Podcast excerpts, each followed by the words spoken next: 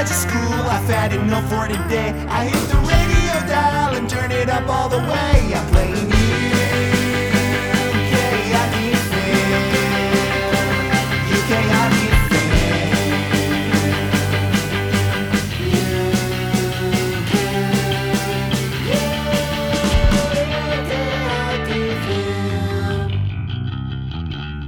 Hey everybody, it's UK Hockey Fan back with another sneaky cheeky podcast. Um, it is still 2018. I'm Shane and I'm here.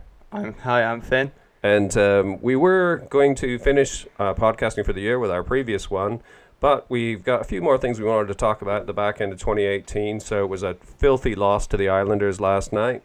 Uh, yeah, it was pretty awful, um, but we'll talk more about that later, along with some World Juniors news and some trade news. So, Yeah, lots to talk about. So we thought we'd, we'd try and get another one in before the new year.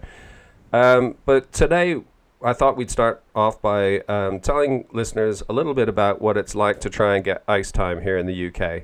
So um, we, as everybody knows, are huge Leafs fans, and um, we both play hockey. And uh, there's two other uh, hockey players in the family, and um, it is incredibly difficult to get ice time here in the UK. yeah, it's like we, we, we I mean, you and me tried to just rent the ice just for a cou- uh, just for us two and a couple buddies, but it's unbelievably expensive and so hard to get, Yeah. especially with spare ice time. So everybody um, out there that doesn't live in the UK probably has a pretty good idea of the fact that uh, there just aren't rinks here, right? So um, the population is uh, way bigger than Canada, um, but there are only a couple dozen rinks in the whole of Great Britain. So that's England, Scotland, Wales, Northern Ireland. There are literally a few dozen rinks. Now, um, if you looked at something like I would guess that there'd be the same amount of rinks in all of Great Britain as there are probably in southwestern Ontario. Yeah, I'm pretty sure I saw a stat a couple years ago. I'm pretty sure it's like 32 rinks in England and over 300 in Ontario alone. Like, that's just crazy. So you can imagine the effect that has on ho- hockey here is that uh, there just is no grassroots hop- hockey movement. So Finn, how many people are in your high school? Uh, I mean, there are 250 in my year, and there's like, How many in the whole school? uh, definitely over a thousand. I know it's over a thousand. So let's guess 1,500. Yeah, that's probably right. Okay, 1,500 kids in Finn's school. How many of those kids play hockey? Like, I'd say a dozen most. A dozen kids play hockey that you know of. Uh, you, there are 12 kids in your school that play ice hockey. Not ice hockey. I, I, thought you meant like hockey, as in like uh, street hockey. This is a podcast about ice hockey, though. Yeah, I know. I know. probably four, four max. Right, name all four of those kids. Uh, Harvey, Arthur, me, and Pop. Harvey and Arthur play ice hockey on a team. Not on a team. I know. I know they're starting up and they're starting to play with a couple teams. Right, okay. So how many people in your school of 1,500 play competitive hockey? One's me. Right. So 1,500 kids, one kid playing competitive hockey. So consider that. And the, largely it's because there's no access to ice here. So, um, for example, Finn plays on a team, and his team has uh, one one-hour training session a week, and uh, during the season has uh, one game a week, and that is a typical uh, competitive league hockey team here. Um, so, you know, how do you, as a as a young person growing up here, or or an adult le- um, learning the sport for the first time, how do you get any good at playing hockey here? Well, yeah, I know. As you, as you said, that well, they've they've always got those uh, learn to play programs and stuff, and I know that they had one in Swindon for adults for a limited time. Um, but the ice time is unless you're on a team, you literally can barely get ice time other than like public skates and general skates. Yeah, so absolutely. So, cou- a couple things. Um, first of all, most of the ice rinks that I've been to here are attached somehow to like a um, what they call a leisure center here, which is essentially like a, a like a YMCA type thing back home. So like a you know a sports center or something like that, and so they're run as part of the sports center. And if you go in there, you will find that those rinks are booked out by the hour and every hour of every day, seven days a week, 365 days a year, are already booked out. Now, uh, for those of us that are hockey fans, sadly, they're not booked out all the time by hockey. There's a lot of Figure skating. yeah. So figure skating is a thing here. Um, it is a sport, and um, if you look at a lot of the rinks around, the real prime time for ice is uh, taken up by ice hockey. Or sorry, not ice hockey, uh, by figure skating. Figure skating is uh, somehow a sport that has um, seems to dominate most rinks around here. It dominates Oxford rink, which is local to us, so much so that uh, they don't even have, uh, or the the figure skaters won't allow them to put plexiglass up uh, around the uh, around the board. So so what have they got there instead? They literally have one giant net that is so old that it has holes big enough for like a football to go through. So for some of you guys in North America or anywhere else that, that are listening, this is probably hard to picture, but basically, so the boards, uh, rink regulation size, boards regulation height, but where the boards, the top of the board ends, and normally plexiglass would start, instead, the net starts from there. So that puck net that when you go to a, a rink where the, the net starts above the plexiglass, that net starts right at the top of the boards. So in every single seat, anywhere you look in the rink, you are looking through a net at the gameplay, and it's just so weird. And so the puck, obviously, naturally, in where it would all those times that it hits the glass and stays in play, that doesn't happen. It doesn't hit the glass. It just gets absorbed by the net and either falls down behind the boards, which is just a pain for everyone, or it ba- rebounds off and can look like this fluke plays in the in the NHL where it hits the glass and then hits the goalie and goes in. That is so common because, well, not so common for the goals to happen, but it's so common for the puck to come out that far just because of the rebounding of a net. Okay, and so I haven't played uh, a competitive game at that rink yet. Um, so what happens? Remind me what happens when. So if you're playing in a in a normal rink where the puck goes above the glass and hits the net, that's whistled down as a, a that the play stops. Then if it hits the net, but the net because it starts at the top of the boards. What happens when the puck hits the net there? As far as the refs are concerned. Well, it I I'm, I'm guessing it depends how far up the net it hits, right? Like uh, they kind of imagine if boards were there, which just sounds really weird when you talk about it. You mean But- glass? You imagine they imagine. Sorry, the but glass, glass. is Yeah, there. glass. Um, but yeah, I, I guess it just just uh, is just up to the ref's decision and the ref's uh, view on it.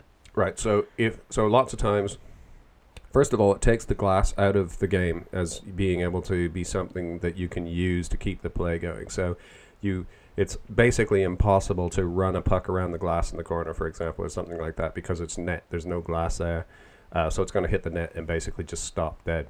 So.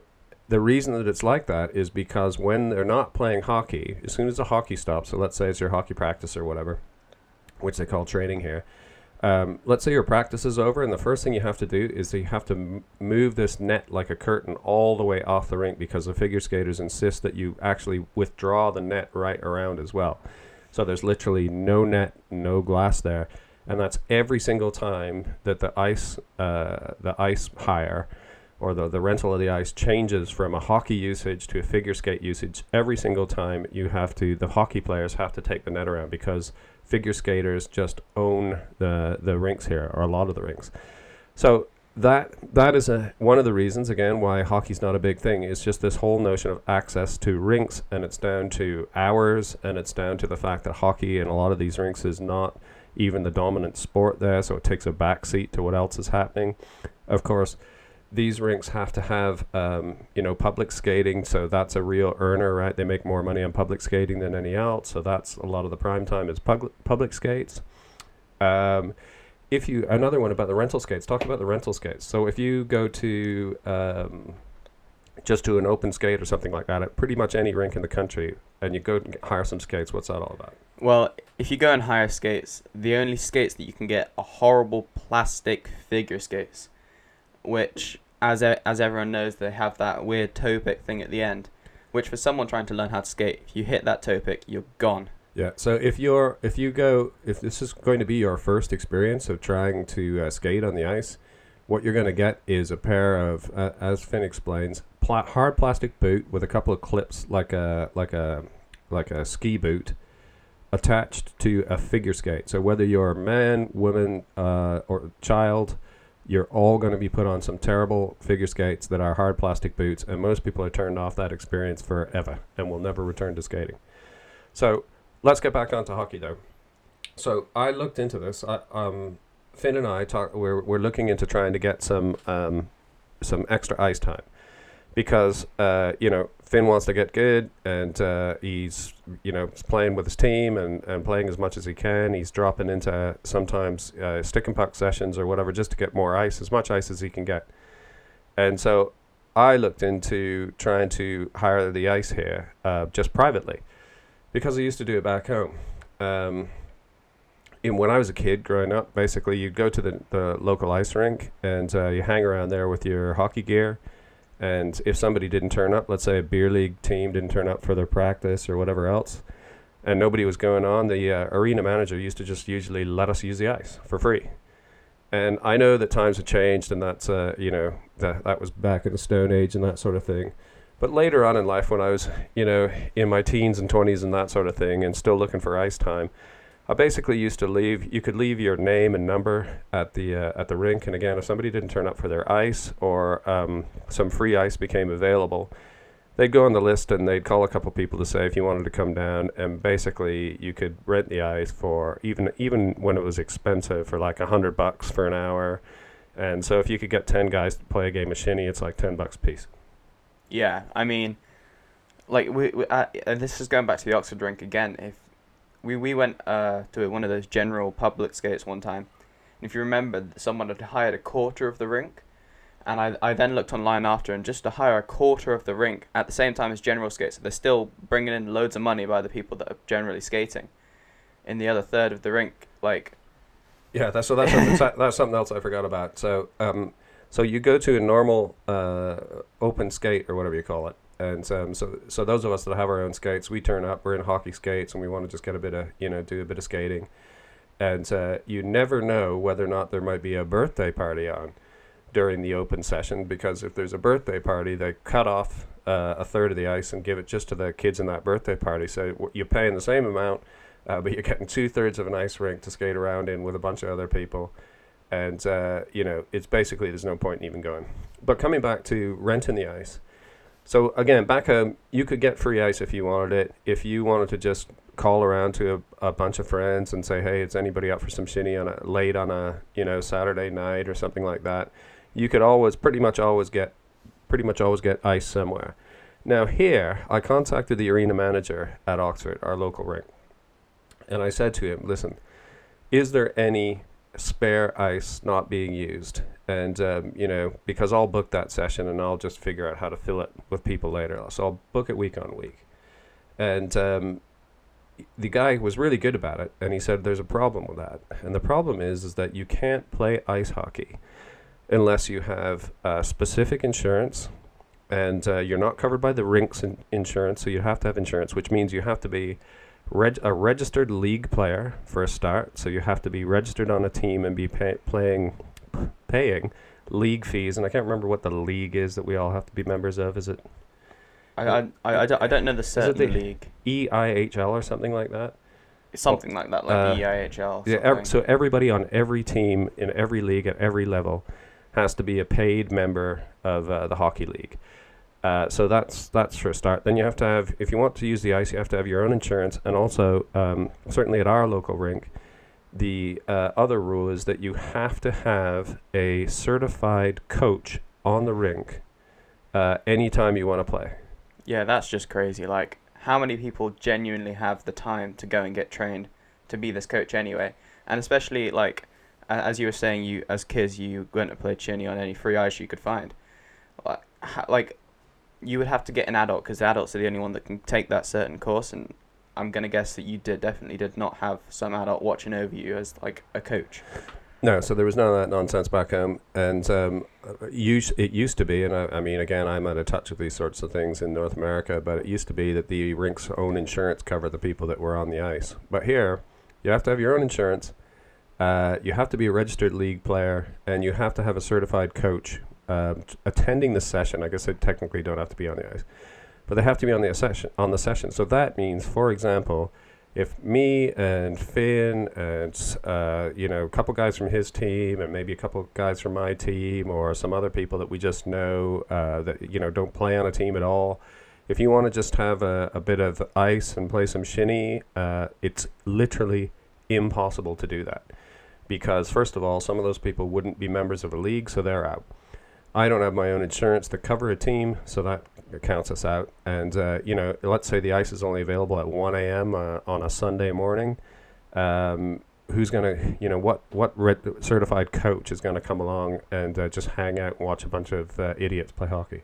Yeah, that's just well, that's, that's crazy, right? Like, uh, yeah, like like as as you as you were saying in that example, the whole one a.m. thing. I I remember when you started training. What time was it? Like eleven p.m. on Friday night something. Like something crazy. Yeah, so my hockey practice um, is usually anywhere. They start from anywhere from an early practice might be nine thirty at night. Um, standard is somewhere between eleven or twelve, and some of them start as late as twelve thirty. Um, I think that's fairly standard some places. I remember playing um, some beer league hockey back home, and it was pretty late at night. But uh, yeah, some really uh, inconvenient time for ice and that sort of thing. So, so hiring the ice in the UK is essentially impossible. So, for a person that is um, just starting out and trying to get really good at hockey, you basically are limited literally to only the ice that's available to the team that you're registered to play on. And so that leads some people to play on more than one team, for example. Yeah, yeah, yeah. Um, but to play more on more than one team, you might have to. Uh, so you might play, let's say, uh, in Oxford, uh, you have an hour practice a week and maybe one game a week. You could play on another team somewhere else in a different league, and let's say that that team is that rink is 50, 60 miles away, and that's the only other way to get more than one hour practice on the ice a week. That is it. There is no other way to do it, and so that leads people to think about the dirty word, the R word. You know what I'm talking about? Genuinely, right now, no clue. the dirty R word, roller hockey.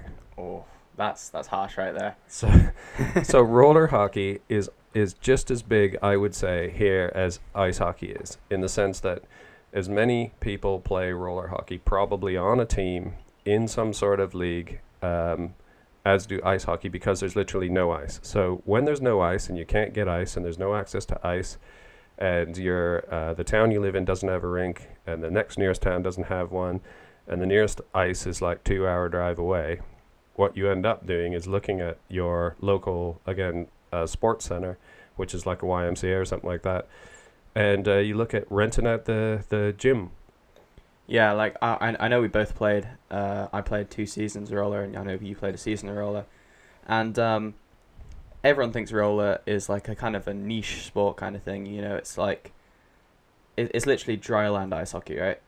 Um, but like, but the the amount of people that, as you said, that play roller and that play ice is so close that they're both like a they they both seem in England like a niche sport. Yeah. So so um, you would think that it'd be like, oh, okay, well it they're they're uh, moaning about there not being enough ice time, but at least there's something. At least you could join a roller hockey team. Now the problem with that is that they don't think about the fact that some guys might play roller and ice. So quite often the seasons run at the same time. So you uh, your games would be conflicted. Your uh, practice sessions might be conflicted because they're at the same time. So it's not like one season ends like the ice season would end, and then the roller one starts. They both pretty much run all the time. Uh, so it's really hard to do both. But um, amazingly, uh, in my experience, there is very little crossover. So if you joined a roller hockey, and so we were in a roller hockey club, big up the Oxford Blues. Uh, we both played in the in the Oxford Blues Hockey Club. I played in the senior team, and you played in. I played a season in Pee Wee and a season in youth. Season in Pee Wee, season in youth, and that whole club, I'm gonna say that it probably had 50 or 60 registered players. Yeah, that, that would that would make sense, especially especially because like you'd be lucky if you had two and a half lines, wouldn't you? Yeah, at the at the most, I would say the whole club. So that's all the teams together, 50 or 60 players. Now, out of that 50 or 60, how many of those guys do you reckon played ice hockey also? Genuinely, maybe 10, especially like 10. That that's including like a few guys in senior, right? Yeah. So, uh, yeah. So I would guess even that that might even be a bit generous. Yeah. I would say maybe about on average about 10% of roller hockey players play ice hockey and about the same the other way around. So about maybe 10% of ice hockey players actually play roller. that because the seasons don't overlap, and also it's a different sport. What are the main differences between um, league ice hockey and league roller hockey? Well, for for for, uh, for starters, you've only got f- in roller you got four and four, which is uh pretty pretty crazy if you play ice. If you go from ice to roller, it's uh Yeah, so completely different so- tactics. it's a four-man team with a goalie, right? So you got um, normal goalie. Everybody's wearing the same kit. Basically, it's exactly the same kit as uh, normal hockey. Uh, so you've got a fully kitted goalie, and then you've got four out players. So there's um, so you're basically playing a, a four-corner fo- formation more or less all the time. Yeah, exactly. So that's one of the definitely one of the big things. Um, also, rink size. Yeah. Uh, you you don't there, there are no blue lines, so there's no offside.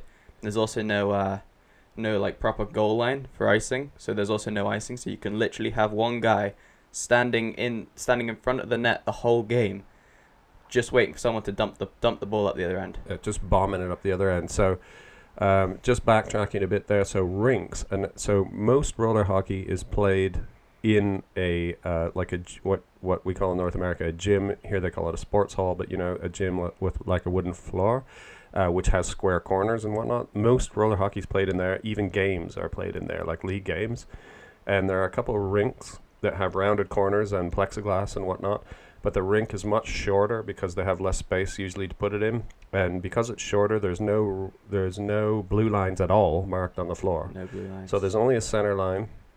There's no blue lines, which means that there's no offside, and you got four men teams. So it's a kind of cool sport to watch, and um, you know what y- you know what our adage is, and um, our motto is: any hockey is, good hockey. but um, it's totally different. It's it's almost a different sport because it's a different setup. It's a different number of guys on the ice. There's no offside. It's a smaller rink. It's almost like it's a totally different sport. Anyway, um, just we just thought we'd start off t- uh, this podcast by giving you a little bit of a flavor of what it's like for a bunch of uh, you know uh, us people that are living in the UK, um, you know, hacking it out in in uh, competitive league hockey here um, both of us in, in different leagues and that sort of thing, you literally cannot get more than sort of two hours of max two hours of ice time a week um, on ice.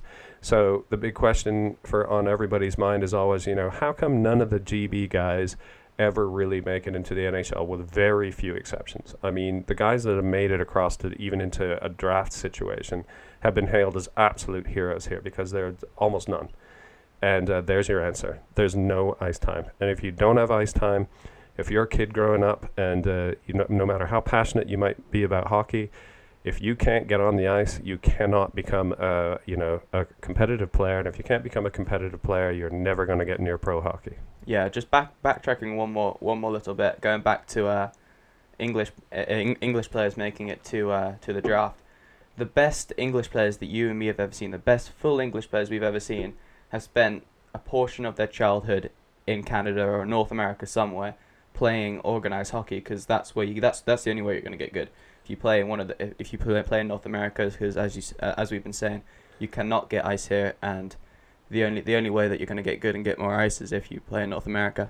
Yep, no, absolutely, and that is the case. So anybody, you know, who has managed to get themselves into the top flight of hockey, elite, elite league hockey here, if you look at their background, they definitely spent some time in North America, billeted out at somebody's house, trying to hack it out in one of the leagues there. Not almost none of them will have made it into the likes of the OHL or the AHL or even the um, GTHL or anything like that. But they will all have spent some time in playing hockey in North America uh, before coming back. And if they play North, if, they play even a few years or a couple seasons in North America, that gen- generally catapults them to the top of the rankings here. I mean, you come back and you are absolutely a standout, one of the best players. And to my mind, that you, that will be you know commitment, talent, hard work, and everything else. But the bottom line is ice time. They will have had a shitload more ice time back home than they would have had uh, over here in the UK. Anyway, listen, should we talk about the Leafs? Yeah, let's go. Let's go back to the Leafs. So if we go back to the the, the last few games that we've had, So let's go back to uh, Saturday the 29th. And um, are we going even further back? yeah, let's go How further. far back are we going? Back to the Panthers or Uh, New Jersey Devils. Uh, oh, 'cause- we're going way uh, uh, we're way back. Okay. All yeah, right. because um, go- going into last night's game against the Islanders, both teams were on a winning streak, but the Leafs were on a five straight win streak, and that is uh, that's a pretty big streak if you follow the NHL. yeah. Well, it's a, certainly a big streak for the Leafs. Yeah, especially the Leafs. Um, so we we we started our whole uh, a whole win streak against the New Jersey Devils. Uh, do you know what date that was? So that's going back to 18th, December 18th, with a big 7-2 win against the Devils, I believe. Yeah, a seven-two win. Uh, so that was awesome, and um, it was exciting. I think that happened before we had our last podcast, actually. Yeah, Uh, and then two nights later, we faced off against the Panthers. yeah, we had a six-one win over the Florida Panthers. Another big, another big, uh, another big win there. Uh, you know, Matthews really turning up. I think he had to open things up with a pair of goals. Even uh, Nas got a goal in that game. Yeah, right? yeah, yeah. Um, so an, uh, so that's game two of the streak. Uh, then it was on the twenty second Rangers. Yep, uh, we had a five-three win over the New York Rangers. Another big win. Uh, Marleau steps up and opens uh, opened up the scoring on that one. Uh, Johnsson, who's been a beast. Jons- Johnsson, but yeah, yeah, he's he's been he's been great. And uh, I was listening to another podcast, Steve Dangle podcast, which you and me both love. Shout yeah, out, big up, big shout up. out those guys. Steve, Adam, Jesse, we love you guys. Yeah, those guys are great. But I was listening to that the other day, and um, Johnsson, believe it or not, uh, he's on he's on the first line with Mitchie and Tavares, and uh, he was actually a seventh round draft pick. Seventh rounder. Seventh round draft pick. Yeah, he's playing like a s- second rounder, third rounder. Yeah, he is incredible at the moment. He's got he's just got that speed, and uh, he was also a big part of the Marlies winning the, the Calder Cup uh, last year. That's right. Um, Marlies also tearing it up, and we should talk about them at some stage. But um, sticking with the Leafs for now. Uh, somebody else got a pair of goals in that game, Uh, in the Rangers game. Checked in with a pair. Uh, let's see. Did he also was he on that? No, uh, oh yeah, uh, an assist, an assist and two goals in that game. I'm gonna. Is that Mitch? Yeah, Mitchy. Mitchy um, had a had a brace. They call they call two of anything in the UK a brace. Mitch with a brace of goals there and uh, an assist in that New York game. So that was game three of the streak. Game three of the five game streak. So that was on the twenty second, Saturday twenty second. The very next night, twenty third, Sunday the twenty third, um, played off um, played against Detroit. The Detroit Red Wings, uh, five four win. So it, wa- if I'm not mistaken, wasn't that we went three one down and somehow came back to win it in overtime? Captain scored the goal in overtime. That's right. So um, Cappy uh, checks in to um, so actually Cap Kapanen bookended that game. Yeah, he's he started off the scoring. He opened up the scoring for both teams. First goal of the game, Kapanen and last goal of the game to win it in OT. smashed the coffin nail in in OT as well. Uh, outstanding plays there. Uh, Rielly with a goal. He is unbelievable this season. He is having a great season. Um, it's just amazing to watch. Uh, some of the guys, I mean, you know, you expect your Tavareses to produce, you expect your Marner, you expect your Matthews to produce, but there's some other guys that are just, there's like this halo effect happening from the core of the team that's stretching out over some of the, the next guys in line are just massively stepping up. It's lit. It, it's it's got to be up to our uh, our unbelievable center depth. You've got John Tavares, and as we were saying, Johnsson is playing incredible. And I'm gonna I'm gonna have to say that's probably due to Tavares and Marner, just because. If you think about it, Nylander playing on the first line last year, and I know he's not he's not really producing this year, but he has been playing on the third line. You know, he was used to first line minutes, used to playing with the guys on the first line. yeah. But it, it it all comes down to the big all star core players that are just helping the other guys and helping the younger guys. And just on the on the Willie situation, I will say this. So yeah, he's playing on the third line since he's been back. He is not really getting on the score sheet. But the one thing that I have noticed is is that there's no dip when the third line comes out, right? So the one thing is is that at least they're holding their own. The Nylander might not be producing goals yet, but it's not like the third line sucks. Yeah, definitely. Like uh, they've had some great scoring chances. I remember a couple games ago, uh, going going back to Nylander, Nylander and Kadri looked unbelievably good, and uh, Nylander was getting so frustrated because I remember he clanged two off the post, um, and one of them was just an unbelievable save. But yeah, yeah, he's yeah. hit he's hit the metalwork a couple times, which is must be just I can't imagine how frustrating that might be for him. For Nylander, no matter what anybody says, and and God knows what happened with all that behind the scenes in his his uh, contract situation, he more than anyone must just be sweating it out at the moment. The the frustration of not scoring must be enormous. But anyway, the Detroit game. Um, so we said a goal from Rielly. Cappy opened it up. Cappy ended that game. Uh, two other goals there. One from JT, and uh, one from someone else who's having a hell of a season uh, as well. Do you remember who that was? Uh, So that this guy w- took a took a penalty at a pretty crucial moment last night that cost us a goal against the Islanders. The goat. Freddie Gauthier. Yeah, Freddie Gauthier popped one in against Detroit. Um, Well, as, if, if if we go to him quick, uh, especially in the last couple of games, he's got two back-to-back goals, and I know some people were ripping on him. You know, he's uh, he he- he's uh, also another one of the Marlies. He came up this season to play with the Leafs, um, but in the last couple of games, that fourth line has looked almost as good as that third line. To be honest, Yeah, uh, and I mean, I was uh, I misspoke a minute ago. I said he drew a bad penalty last night. In fact, it was a bad call. I think if you look at if you look at um, back at, at what what had happened there, um, I'm just trying to think of exactly running it back in my mind. It was something like uh, s- somebody sort of ran into his arm or something like that. Totally unintentional. oh yeah, yeah, yeah. I remember. No, it was a But the- the- tripping call. Uh, the linesman was on the wrong side of the play or something like that. He Yeah, was and behind the play. It, it looked like he kind of slew footed him, if you remember, because we looked at the angle and we were like, are they calling slew footing or something? yeah, we couldn't They- figure out what they were calling it first. it was uh they both clipped each other's skates and from the angle that the the linesman saw it, He was right behind them yeah it, across the ring. it looked like he'd just been slew footed or tripped or something So into the penalty box he went, and then the Isles scored a scored on the power play.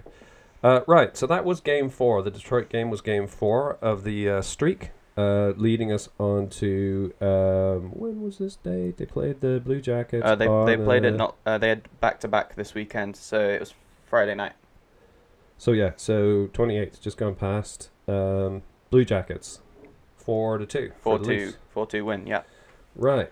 Uh, a brace of goals for one of our favorites there. Big JT. john Uh, Tavares. Tavares opens up scoring, assisted by uh, so uh, power play.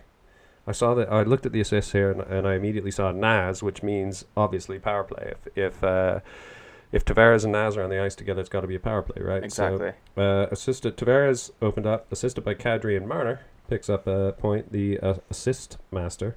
yeah Um, Tavares with the second goal, le- second Leafs goal. So um, actually, what happened is Blue Jackets uh, popped one in to level it up, and then Tavares comes back with one assisted by Marner? Mitchie. Uh, and not to be outdone by ending that period, uh, first period, with an assist. Uh, the second period scoring is opened up by matthews no Marner. Marner Oh. comes out, pops one in. oh and- no no sorry uh, assisted by matthews i remember that goal was Yeah. assisted by matthews Mitchie puts one in, assisted by Matthews, uh, and our puck moving defenseman. morgan Rielly No, Ja- uh, Gar- Gardiner. So Gardiner gets an assist on that one. Uh, wrist shot, and that was uh, you know oh, ju- less than ten minutes into the sec- second period. Uh, no more scores. Um, Blue Jackets don't answer that period. Third period opens up with um, okay, assisted by Lindholm, assisted by Moore. freddie the goat The big goat uh, puts pops one in the beginning of the third period. So Leafs are up three to one, uh, Four to one. four to one, and um, Blue Jackets tried to crawl back with Panarin. Um, pops one in uh, with a minute and a half left in the game to go uh, down four two, and they just couldn't couldn't pick things back up. no So that was five. That was a run of five really good games, and so the right Leaf names all over the show there. Depth of lines you can see there. So uh, pretty much all line scoring, power play scoring. yeah Mitchie with loads of assists. Everything was clicking in those five games. Like literally, star- the stars were aligned. So um, so if that is that if that is the playoff Leafs, if that is the Leafs that go into the playoffs, where you've got first line scoring, second line scoring, third line scoring, fourth line holding, and uh, power play producing, um, PK. The PK, I, I I saw the stat when we were watching the game yesterday, uh, on the preview, and our PK is actually pretty good. I th- I I, di- I didn't think it was as good as it was. Um, So it's weaker than our power play, but that's all right. That's all right. We're still okay. Uh, but anyway, if that is the team, those five games there, if you could lift those five games up and plonk them down into any series of the playoffs against any team in the NHL, I will put money down right now. If those Leafs turn up, they will win the play a pl- any playoff series against any team. Now, will can they pull off five games like that, or or can they can they win a best of seven series back to back to back and get through a few series? I don't know, but if that team that played those five games shows up in any playoff series against any team in the NHL right now, they're gonna win that round. they are going to win that round. What we need them to do is to be consistent enough to be able to imagine us seeing them win round after round. And I'm Uh, not sure that we I'm not sure we're quite there yet. No, uh, we're we're still not consistent enough. Uh, But uh, one thing that we forgot to mention in that uh, five game streak is that two of the games we had, well, Ennis broke his ankle, be out six weeks, and uh, Hyman, I can't remember what he did, but he's going to be out for another four weeks. Yeah, I can't remember either. Uh, and Oh, ankle sprain is what Hyman did. sprained ankle, which is can be a bad one. That can be weeks. That could be weeks.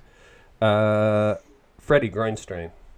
Yeah, that was that that that broke last night, just before the game he was meant to start, and I was, I was slightly worried. I'm not gonna lie. Yeah, so we'll get on talking about to uh, the Islanders game that happened last night was pretty, wh- which was pretty crappy if I'm honest. Um, but so going into that game, uh, Freddie Andersen um, listed day by day, Yeah. groin, a groin strain, and um, he. Oh, you can hear our dog barking in the background. Can you hear that?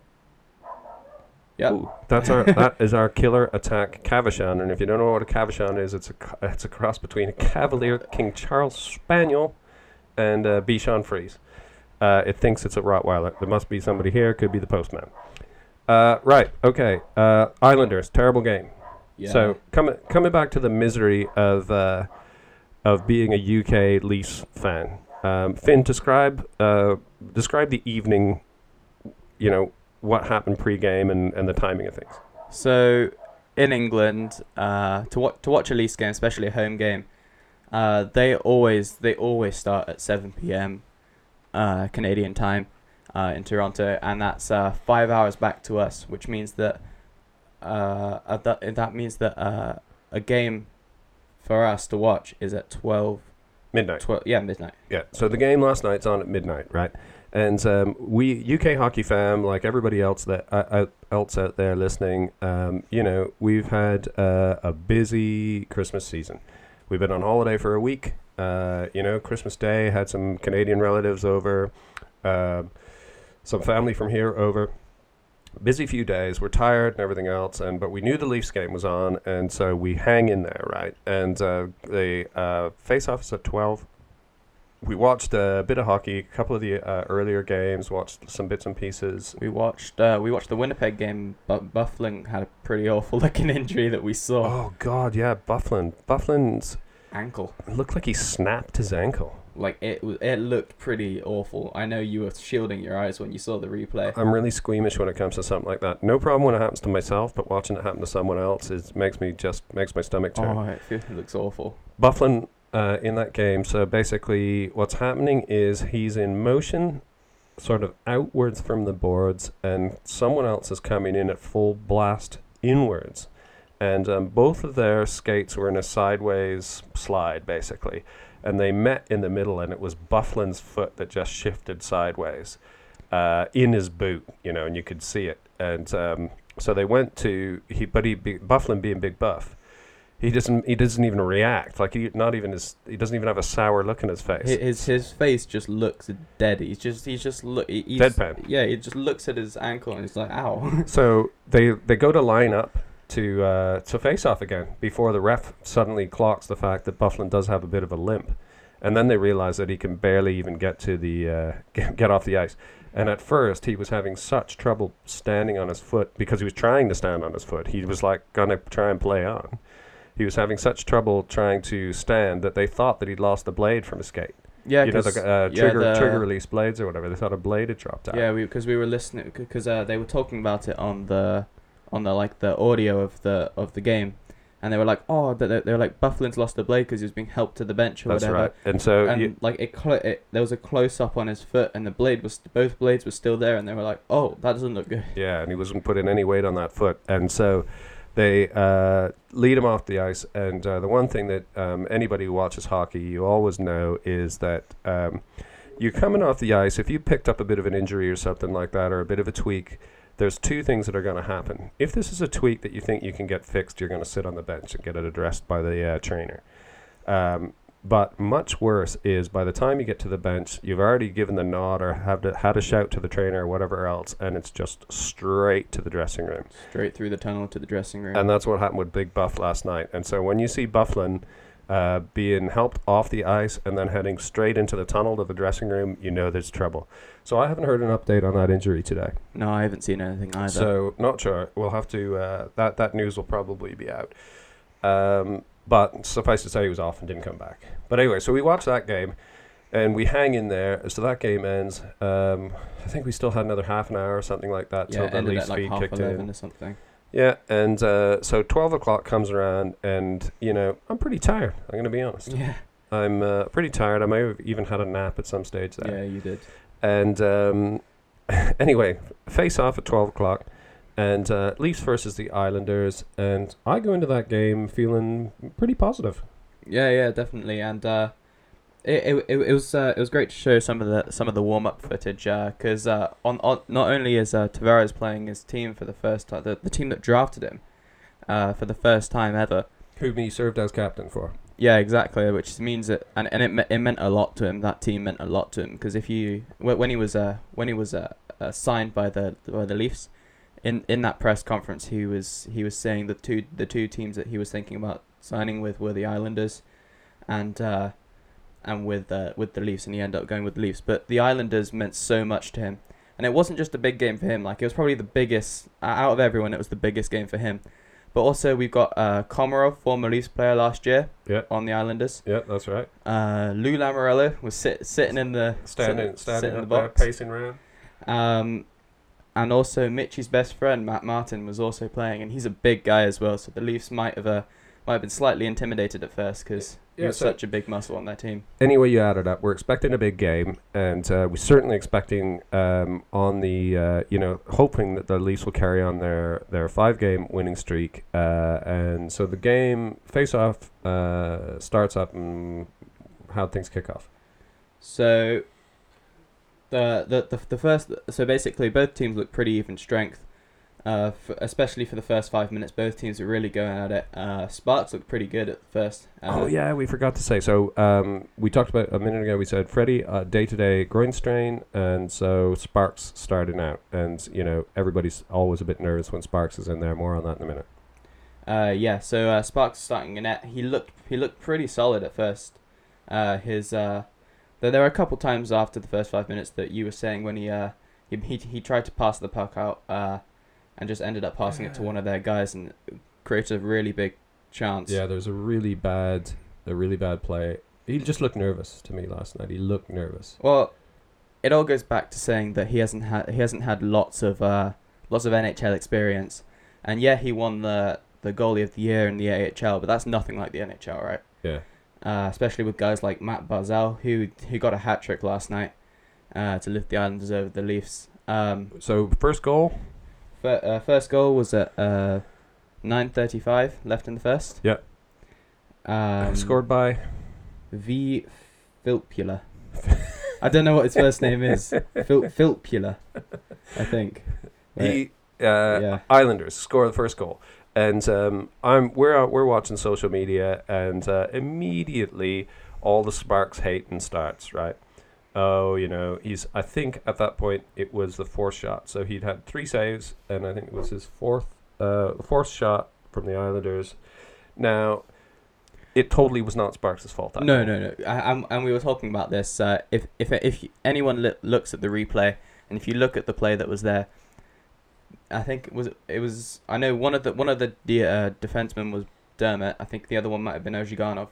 Both of them went in to try and sandwich him, And uh, the one the one big hockey rule: you either take the man, or you take the puck. They let both through. Yeah, they took neither. Yeah, they took ne- uh, neither neither of them. Uh, they basically ended up because he was going straight down the middle. They ended up kind of screening Sparks for a minute, so Sparks didn't really know where the puck was. Then they let him through. They opened up like a pair of curtains. They literally opened up, and then there was this Islanders dude that just sniped straight it. straight through, straight through the pair of them. So he's uh, island, um, he's coming in with a puck, uh, facing two def- two defensemen that are practically shoulder to shoulder. These guys open up like a pair of curtains, let him straight through. So player comes through with the puck, open shot, and just parks it. I think in the top left hand corner. Um, you know. And the Sparks hating immediately kicks off on Facebook. And so in uh, Leafs Nation and a couple other groups like that, there's immediate Sparks hating and whatnot. And, you know, I rarely join into any of that sort of nonsense. I love the Leafs and everybody can have an odd day. I've never, na- I don't like to get down on any Leaf. But uh, I saw Sparks taking a hammering on Facebook and I joined in and I said, listen, that is a 100% a defensive error there. That was de- yeah, that was definitely a defensive error. I, I know I know there have been some times when, uh, even us have uh, doubted Sparks a couple times. There are a couple saves that we're thinking, Freddie would have made that, you know, um, but that was that was Freddie wouldn't have made that save. No goalie would No, make no, that save. that I'll tell you what. defense error. You let somebody walk in with a buck like that, and they're going to shoot and score. Uh, you know, the defenders let Sparks down. So that was, you know, a bit disappointing. And so uh, Leafs are down 1 0 in the first period.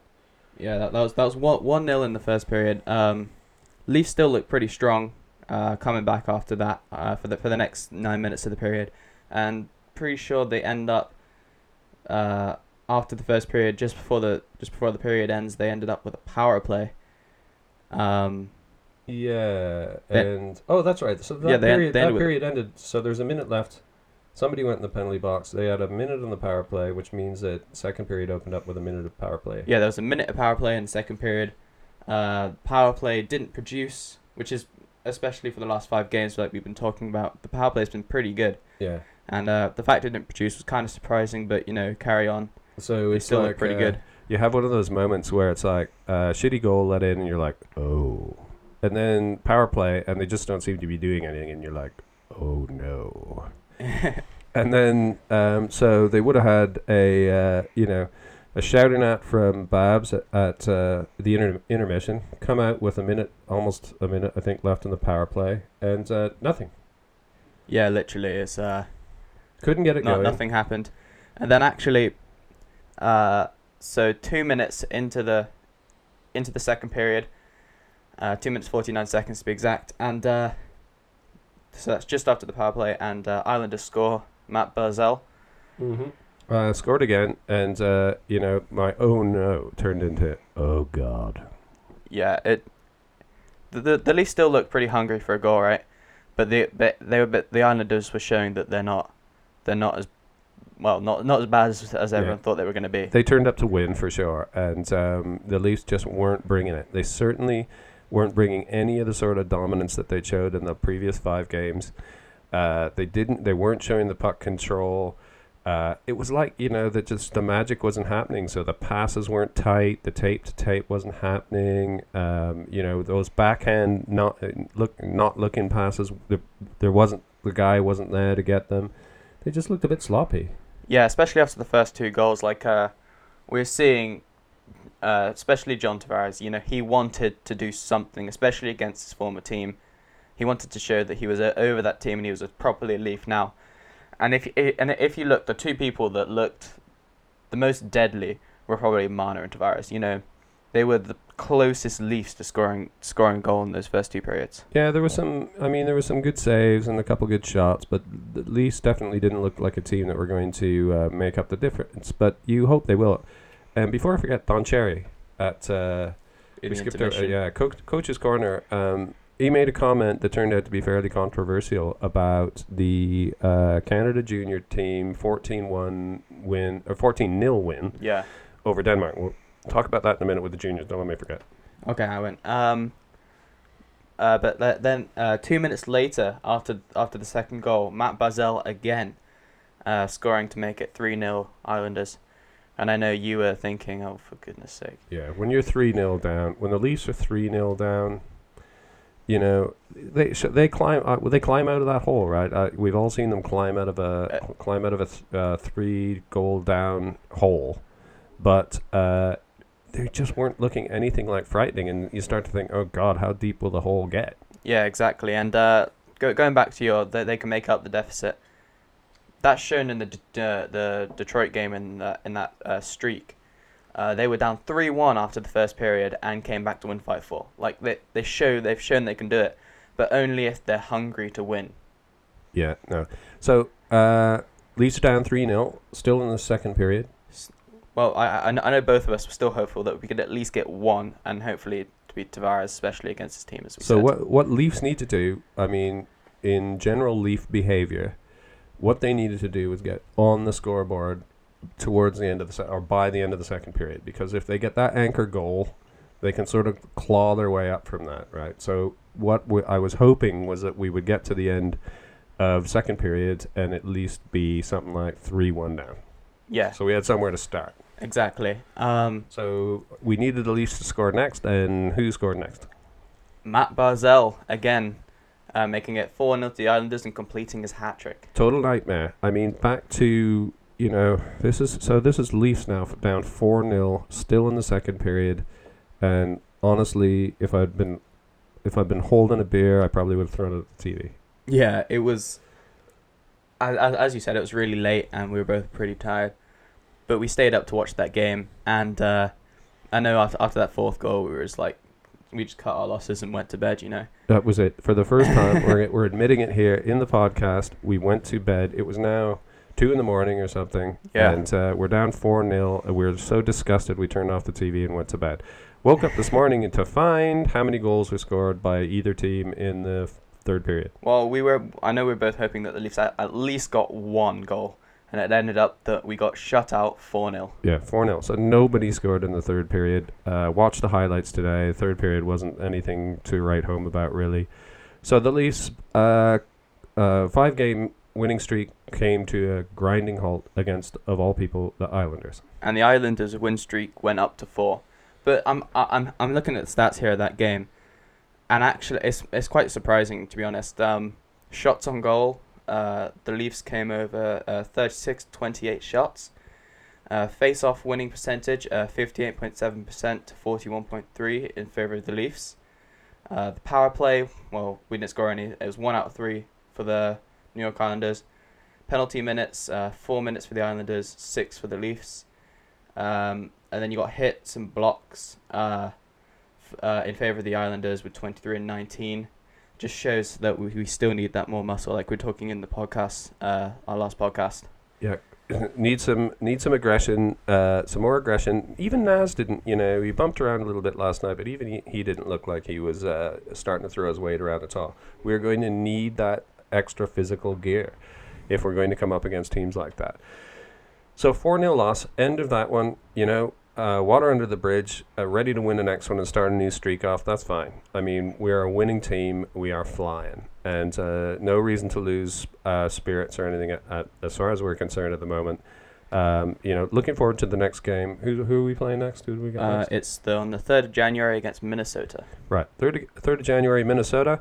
Uh, so hey, wait, wait, can I stop you a second? Yeah. It's actually, this is an early game for us, 7 p.m. our time. 7 p.m. our time. Which means that that's because if you remember, there's always that one game a year that they do that's at like two two in Toronto time, Yeah. uh, so that like the kids from the school get free tickets and stuff. Right, we'll have to look into that. We're going away for a few days, and uh, I hope to God they've got decent Wi-Fi where we're staying. It's also it's also a free game, so you don't even need Game Center for it, Oh, which is man. great. Okay, all right, we got to look into that. Uh, in between now and then, uh, Winter Classic on uh, New Year's Day. Um, that is in Chicago. Chicago versus Uh, Boston Bruins. Boston Bruins.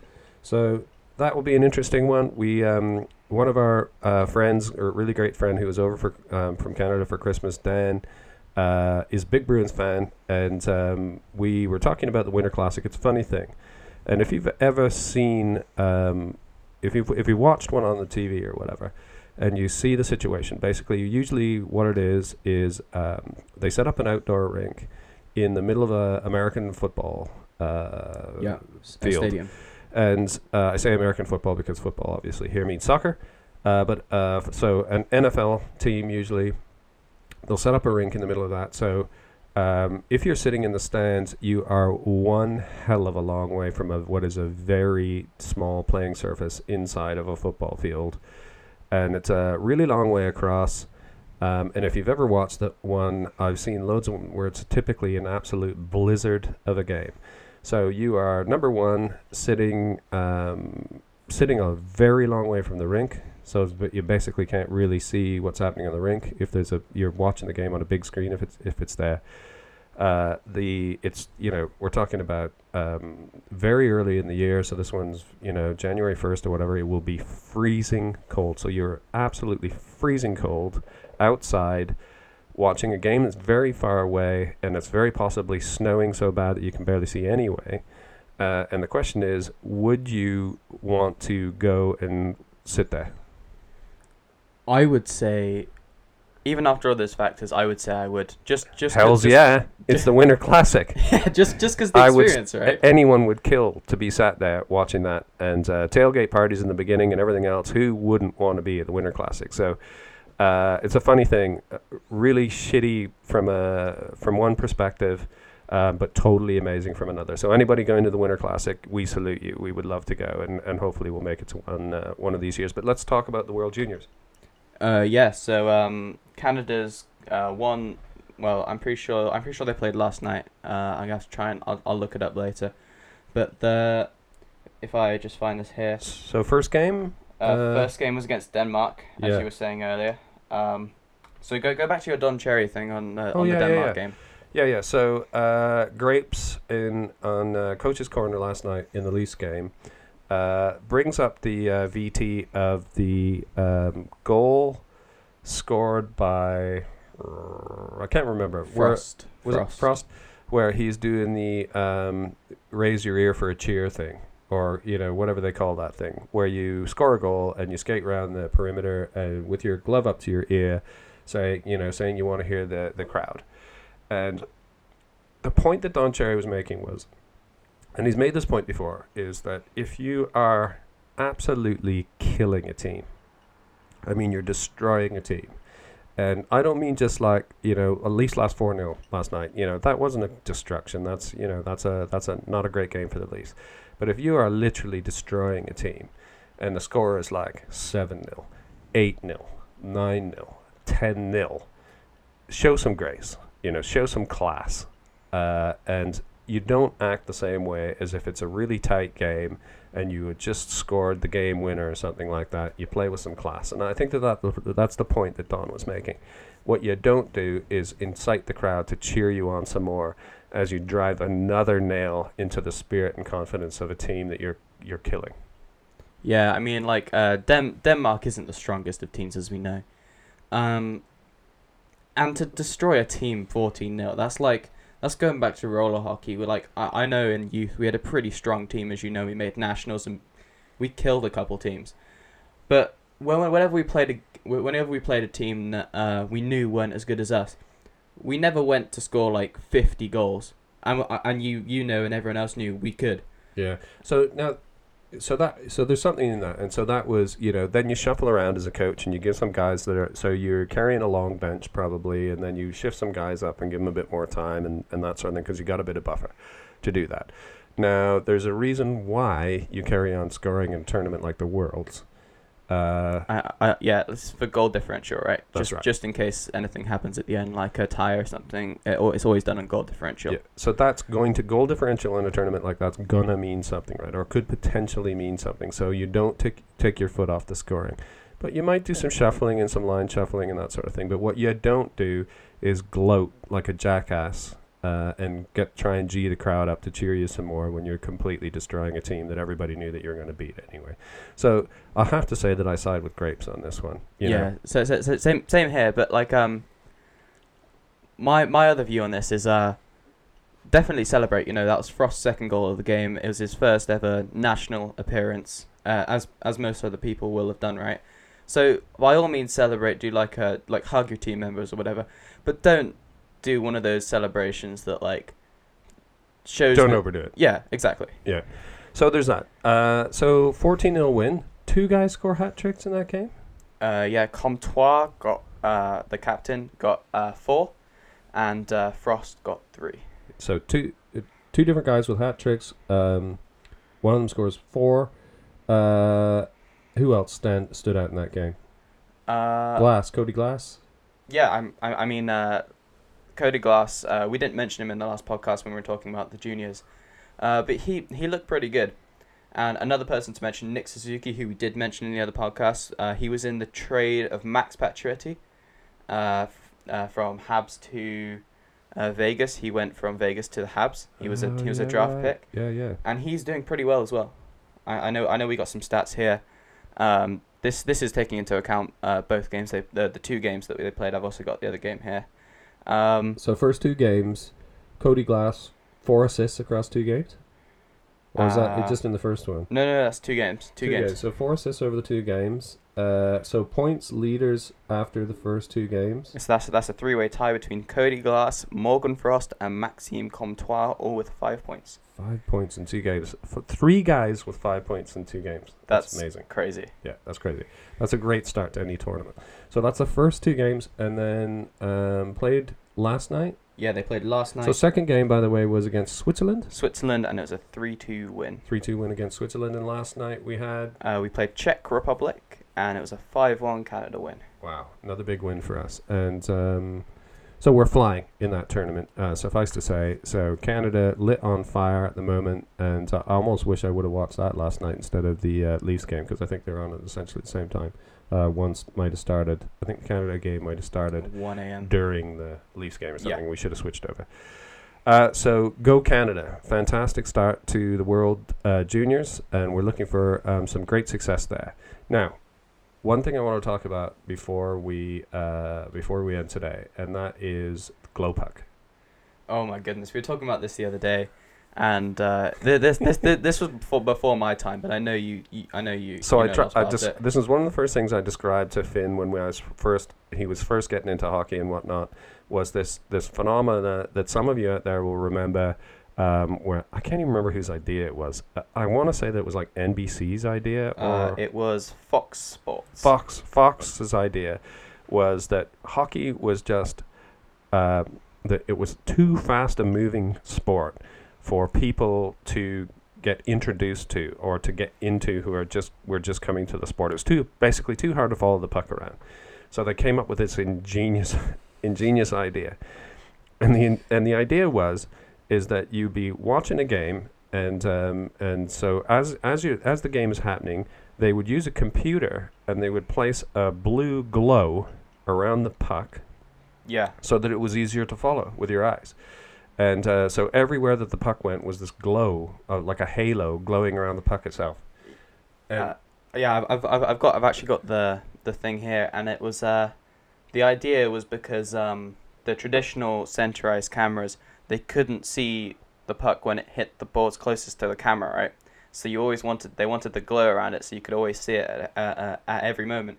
And also, as you were saying uh, yesterday when we were talking about it, whenever someone took a shot, they put a tail on it depending on how hard the shot yes, was. yes, that's a crazy thing. So no, if that wasn't ridiculous enough, so when somebody actually took a hard shot, they put like a comet tail on it, you know, like the tail of ha- Halley's comet or whatever, like a this fake like tail, so you could see which direction it was flying in. So it turned it into like some cheesy video game or whatever. And uh, so maybe if it was the first time you've seen the game, you were like somehow enticed by that. But for anybody who'd seen more than one game, everybody just thought it was stupid. Yeah, um, but I, I uh, actually it went on for two years, Yeah, from two- nine, 1996 to 1998. Two years they tried this out, and if I re- remember correctly, it was two years of ninety-nine point nine percent of people saying that this is a stupid idea. Please stop. And eventually, they uh, eventually they, they knocked it off. Yeah, But uh, but I just wanted to bring it up. So Glowpuck. Uh, if you don't remember the Glowpuck, um, look it up on YouTube because uh, I tapped in last night just getting ready for this podcast, and uh, sure enough, there's there's a few uh, clips there where you can see actual footage of what it looked like to watch uh, hockey on the TV. Uh, when Glowpuck technology existed, so check that out. Uh, go onto YouTube and check out uh, Glowpuck and see what you get, see what you come up with there. Anyway, I'm looking, and uh, we should probably taper this one off. I, I, I actually want to talk about one more thing Okay, what do you got? uh, before we finished, and it was about um, the trade that was last night, just after the news got broken. Freddie oh, Andersen, Oh, yeah. uh, Michael Hutchinson trade. Uh, From lead singer of N- INXS? no. Oh, no, someone, someone else. Um, so the trade was uh, uh, with the Florida Panthers. So Florida Panthers trade Michael Hutchinson uh, for Toronto's fifth round draft pick in 2020. So what do you have on that? Michael Hutchinson, goalie. Yeah. So we got ourselves another goalie. Uh, he came, he came to us from Florida. What? Where was he before that? Do you remember? Um, I We Oh, need I to s- get. We'll, we get I some. saw a thing. Get some more stats on him for next time. So we got ourselves another goalie. Uh, so who is in the goalie house at the moment? So right now we've got um, Freddie you got Sparks. Freddie Sparks, uh, and somewhere hi- here, uh, Casimir Kaskisuo. Uh, he's the Marlies' goalie at the moment. Um, is he their starting goalie? yeah. Okay. Yeah, start, starting goalie of the Marlies, uh, Casimir Kaskisuo. Uh, he's played 11 games, uh, has a 4.12 goals against average, which isn't the greatest, No.